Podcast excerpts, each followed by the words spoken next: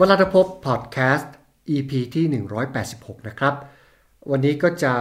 มาพูดถึงเกี่ยวกับไอเดียธุรกิจใหม่ๆในจีนนะฮะซึ่งวันนี้ผมจะมาพูดถึงแอปนะฮะแอปพลิเคชันทางมือถือเนี่ยนะฮะมันจะมีกลุ่มแอปใหม่ๆที่ออกมาใหม่ๆในช่วงนี้นะครับมันจะคล้ายๆกับพิมพ์ริพายครับคุณพิมพ์ริพายที่เขาใช้วิธีการขายของแบบกล่องสุ่มใช่ไหมฮะซื้อไปเท่าไหร่นะฮะเก้าร้อยกว่าบาทพันกว่าบาทสองพันกว่าบาทหรือว่าอะไรพวกเนี้ยนะครับสุ่มไปบางทีเขาก็ตักขึ้นมาบ้างนะครับแล้วก็เอาใส่กล่องใส่แพ็กเกจแล้วก็ส่งให้คุณไปนะครับมันก็ดูเหมือนว่า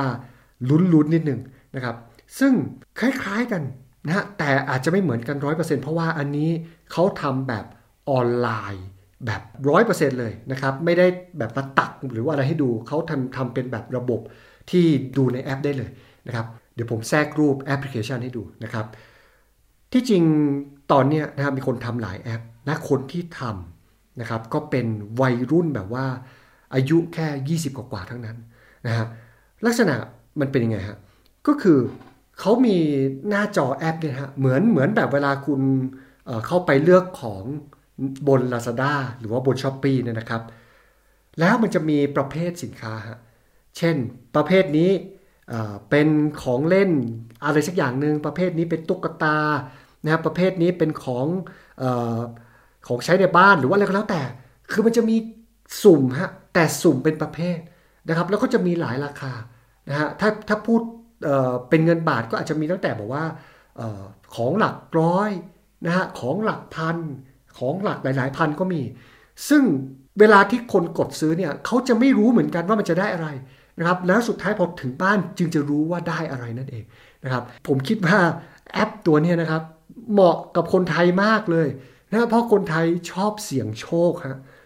ชอบเสี่ยงโชคนะฮะไม่ว่าจะเป็นการซื้อลอตเตอรี่ใช่ไหมฮะหรือว่าบางทีอาจจะมี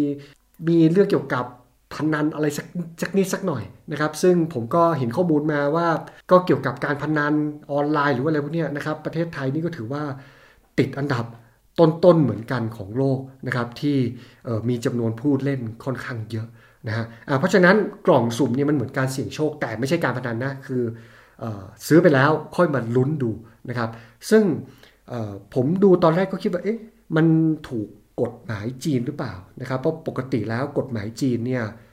เขาไม่ให้ทำการชิงโชคครับนะอ่าเหมือนคุณตันโออิชินะครับสมัยก่อนที่ชอบให้เปิดฝา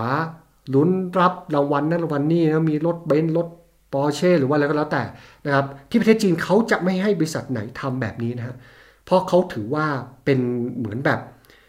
การหลอกล่อหลอกลวงให้คนแบบว่าลงทุนน้อยแล้วจะได้เยอะอะไรอย่างเงี้ยนะครับที่ประเทศจีนจะไม่มีโฆษณาแบบนี้เลยมันนานมากแล้วนะครับเพราะฉะนั้นผมก็เอ๊ะอันนี้มันก้ำกึ่งหรือเปล่านะเหมือนลงทุนน้อยได้มากหรือเปล่าแต่ที่จริงแล้วมันไม่ใช่ไม่ใช่เป็นการลงทุนน้อยแล้วได้มากฮะก็คือเขาก็จะได้ของในราคาที่ใกล้เคียงกับสิ่งที่เขาจะได้อยู่แล้วนะครับเพียงแต่ว่าเจ้าของแอปนะเขาก็จะได้กำไรในส่วนที่แบบว่าก็เหมือนเขาได้ขายของอีกแบบนึงอ่ะนะขายของอีกแบบนึงแล้วก็ได้กำไรไปด้วยนะครับคนที่เข้ามาซื้อเขาก็ได้ลุ้นไปด้วยนะครับตอนนี้คือแอปนี้เป็นที่นิยมมากในวัยรุ่นจีนนะวัยรุ่นพวกอายุสิบกว่ายี่สิบกว่าเนี่ยคนเล่นเยอะมากๆนะฮะแล้วในประเทศจีนเองเนี่ยนะฮะแอปพลิเคชันต่างๆบนมือถือเนี่ยคลอดนะคลอดออกมาใหม่เยอะแยะมากมายนะครับแต่ส่วนใหญ่ก็เจ๊งนะ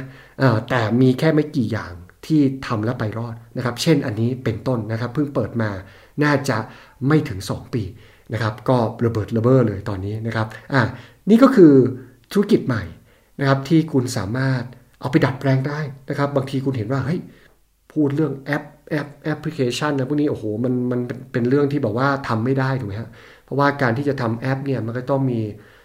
พวกโปรแกรมเมอร์พวกพัฒนาซอฟต์แวร์พวกพัฒนาแอปพลิเคชันพวกนี้นะครับเพื่อที่จะมาทำได้ซึ่งมันเป็นเรื่องไกลแต่คุณสามารถเอาไปปรับใช้ได้ครับบางทีคุณอาจจะเอาไปทำเป็นกิจกรรมของธุรกิจคุณเองนะครับบางทีอาจจะเป็นกล่องสุ่มคล้ายๆพิมพ์ริพายทำก็ได้นะครับแต่เป็นของบริษัทคุณเองนะครับเช่นคุณขายนะเกี่ยวกับของอุปโภคบริโภคเนี้ยคุณก็ จัดไว้ตรงนั้นเลยแต่พยายามนะฮะให้ให้มันอย่าแบบว่าโอ้โหจ่ายไปพันหนึ่งของมา